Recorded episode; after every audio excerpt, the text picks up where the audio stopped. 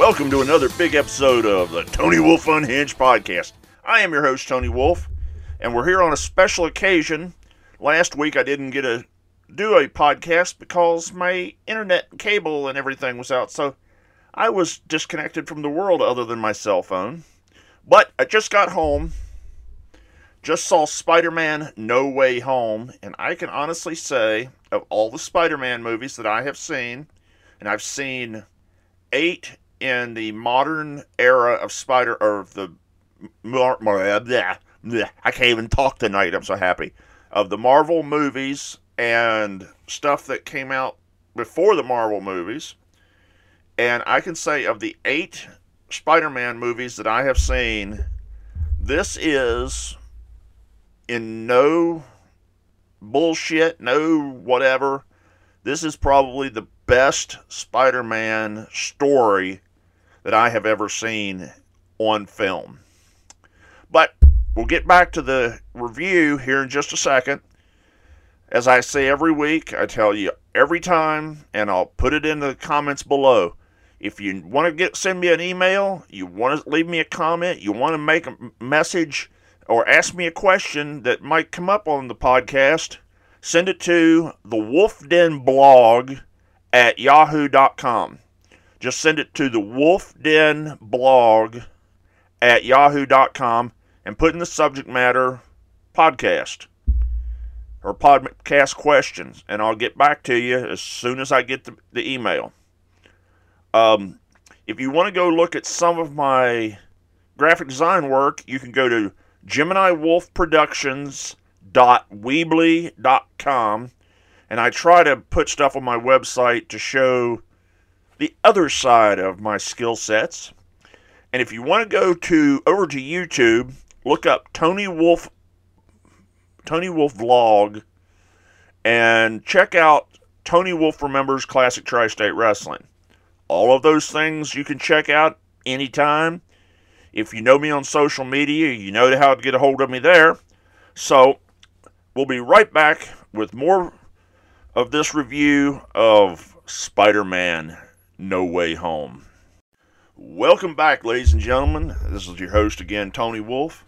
And as I said in the opener, just got home from seeing Spider Man No Way Home. This, like Shang-Chi and like several of the other movies, is a real roller coaster for the narrative that they put out in this movie. It starts right where. Oh, wait a minute before I get going too far this is a spoiler, spoiler, spoiler, spoiler, spoiler, spoiler filled review. So, yeah, spoilers will be talked about. You've been warned. Okay. Now, back to what I was talking about. The way they opened this movie, it starts right where Spider Man Far From Home hits or ends and you're finding the how everything went down with Mysterio and everything. You're finding out what Parker's life was after all this went down.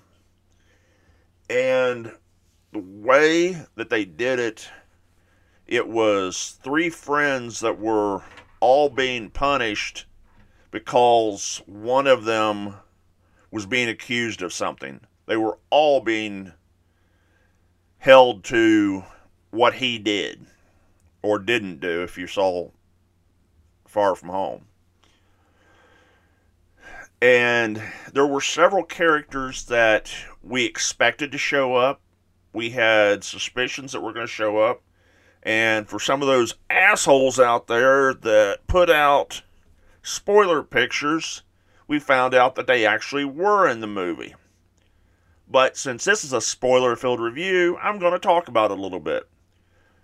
Daredevil, Charlie Cox, Matt Murdock from the Netflix series makes a cameo, which was great. Everybody loved it in the theater. Everybody was tickled to death on that one.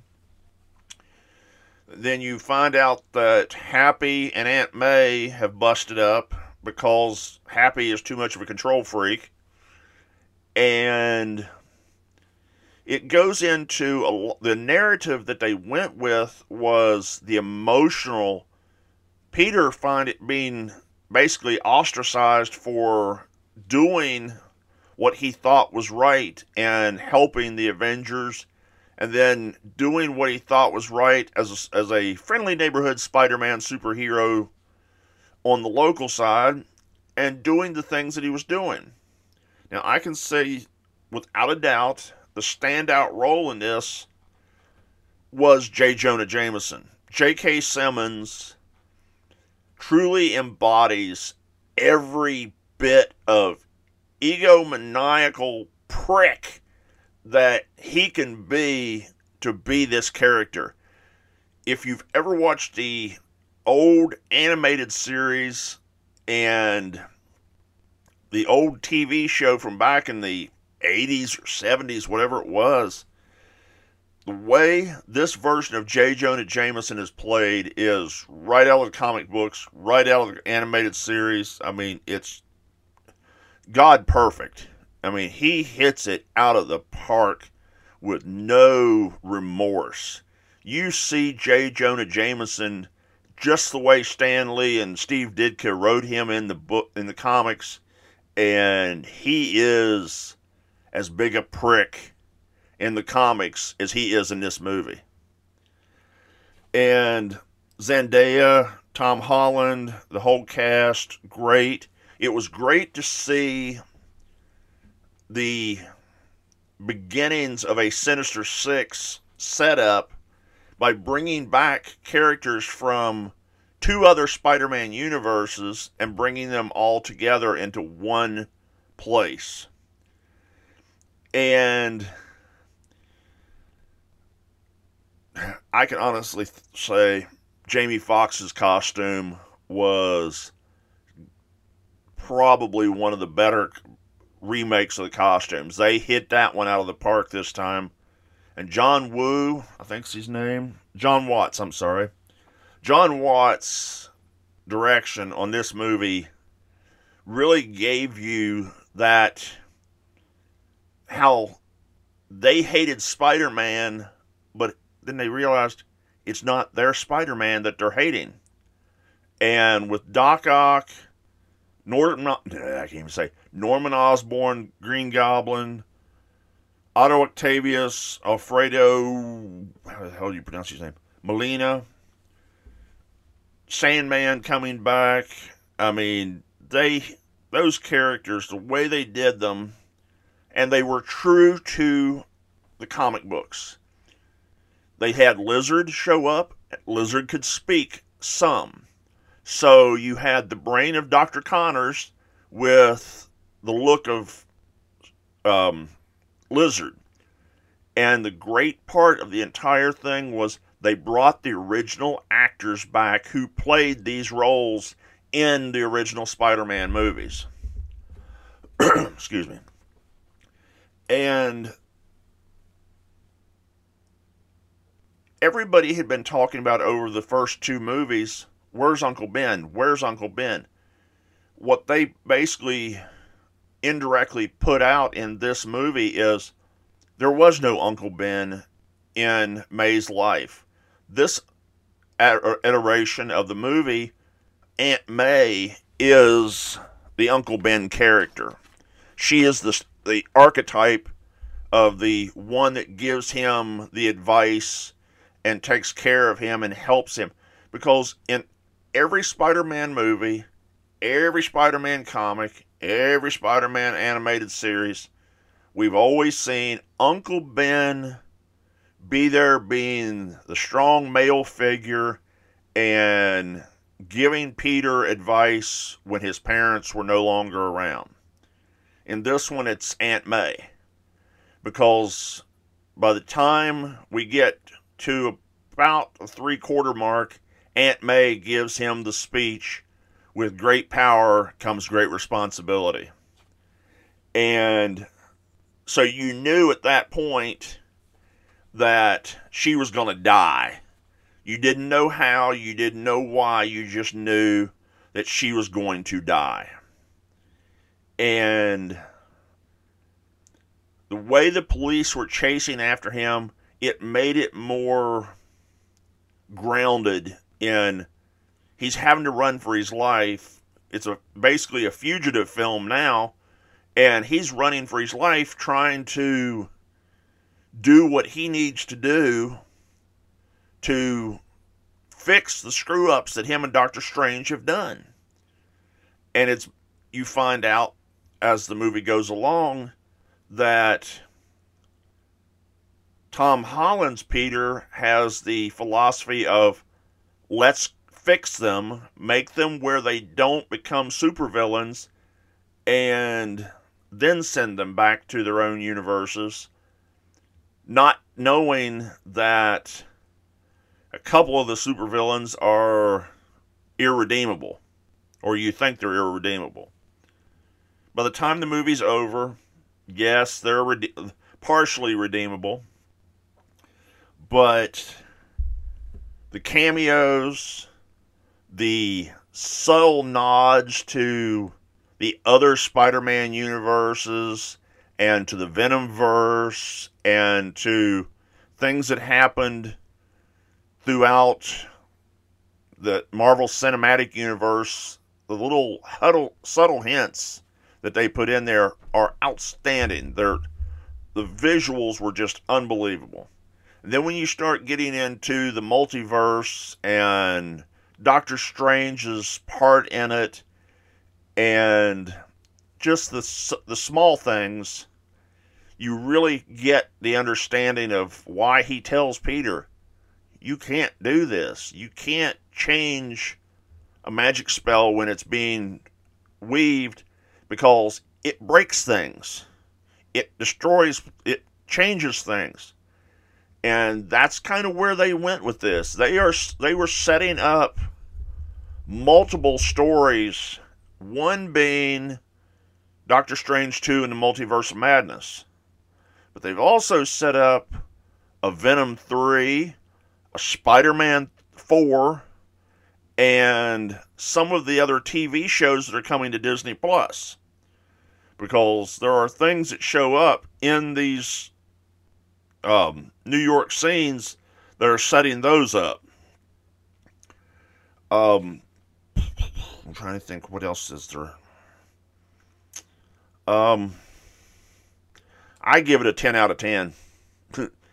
of all the Spider-Man movies that I've seen here recently, over the last 20 years or whatever it's been since Tobey Maguire started Spider Man. This is probably the best one. Story wise and narrative, giving you the overall understanding of family, of feeling remorse for things, and how each one of the Spider Men, and yes, if you didn't know, all three of the original Spider-Man or three Spider-Man came showed up in this. Tobey Maguire, Andrew Garfield, and Tom Holland. They all showed up, surprise, surprise. They fight together. And the funny thing is Tobey Maguire and Andrew Garfield, in their universe, there's no Avengers. They've never met an Iron Man or a Hulk so that really kind of was some really good comic relief when they're talking about all these different things. And there's reference made to Captain America in this, and when you see the movie, you'll understand what I'm talking about. Um, let's see here. What else was there? Before I get to my wrap up. The writers, Chris McKenna and Eric Summers, Sommers, however you pronounce it, and the others, they they definitely knew their Spider-Man lore and their Spider-Man history with the way they wrote this book or wrote this movie first act sets up second act, sets up the third act, kept you on a roller coaster the entire time. made you want to sit there. In some movies you will go to, you'll get about halfway through and say, God, I gotta go to the bathroom. Well, in this one, you don't want to get up and leave until the last credit rolls and the last post credit scene goes off because you don't want to miss anything. And truthfully, the two hours and 37 minutes, I believe it was, that this movie was, it flew by. It did not feel like a two hour or two and a half hour movie. and it's definitely a movie that you will watch multiple times to see what you missed and what you didn't or what little nuggets were stuck in the background. Toward the end of the movie, there's a scene where the multiverse is starting to rip open. And when you're looking at the the rips, you can see other characters coming through. I saw Rhino. I saw somebody else, and I wasn't sure who it was, but I saw other characters from the cinematic universe and other villains from the Marvel universe that they're getting ready to bring in. So that really gives you a lot of possibilities for other Spider Man movies and other Marvel movies in general, as well as some Marvel TV shows. Was very happy to see Charlie Cox show up as Matt Murdock. So now they've canonized his character, Daredevil, but he wasn't wearing the suit. He was just the lawyer. But they've canonized him. They canonized several other things that were. I'm trying to say some of this stuff without saying it. There were several things that they canonized that were jokes in the other movies. I'll just leave it at that. Uh, again, I gave it a 10 out of 10. There, I'm going to have to change my rating system here for too long because this is the second movie this year, or yeah, second movie this year that I've had a 10 out of 10. Shang-Chi was the first one, and this one's the second one. And Ghostbusters and Dune were right close to 10 out of 10s they were like the 975. So, yeah, this one definitely, I'm to have to rethink my my rating system. But before we wrap up this evening, I'm already at 15 minutes plus my opener. Um, in the post credit scenes, you never leave a Marvel movie without watching both post credit scenes. Actually, there were three. People didn't pick up on the third one. The first one is if you saw Venom Let There Be Carnage, saw the post credit scene there, this one was the add on for stuff that went on in that. Then there was a screen that came up that was just like a sign, but it glitched out like for Spider Man um, into the Spider Verse stuff. So it didn't there wasn't a whole lot to it, but it seemed like that was a a little tease for Into the Spider Verse 2. and then the third one was actually a teaser trailer for Doctor Strange 2 and the Multiverse of Madness. So, you find out the arc of Spider Man is now done with this movie. They've got more space to go. Spider Man starts college next year. You've got Doctor Strange is going to have to go through and fix the problems that doing this spell has caused in the cinematic universe. Now he's got to go get Scarlet Witch and get her to help. So that'll be interesting. And It'll be interesting to see where Venom ends up showing up next in the MCU. That's another episode of Tony Wolf Unhinged podcast. I hope you all have enjoyed the show. And like always, remember you're listening to Tony Wolf Unhinged. Why? because I'm unhinged and I never know what I'm going to talk about from week to week. But if you do want to leave me a message, you do want to leave me a comment, you want to send me an email, maybe get it on the podcast, send it to the Wolf Den blog, almost said vlog, the Wolf Den blog at yahoo.com. And I check that email a couple times a week. And if it if I get a notification saying there's something there, I'll go check it out. And you never know, you might have a message on uh, one of my next podcasts. So, hope y'all have a good evening. And uh, hopefully, Sunday, I'll release a, another special of watching The Witcher 2, Season 2, first couple of episodes. I'll give you my thoughts on that. So, y'all have a good evening and see you on the unhinged side.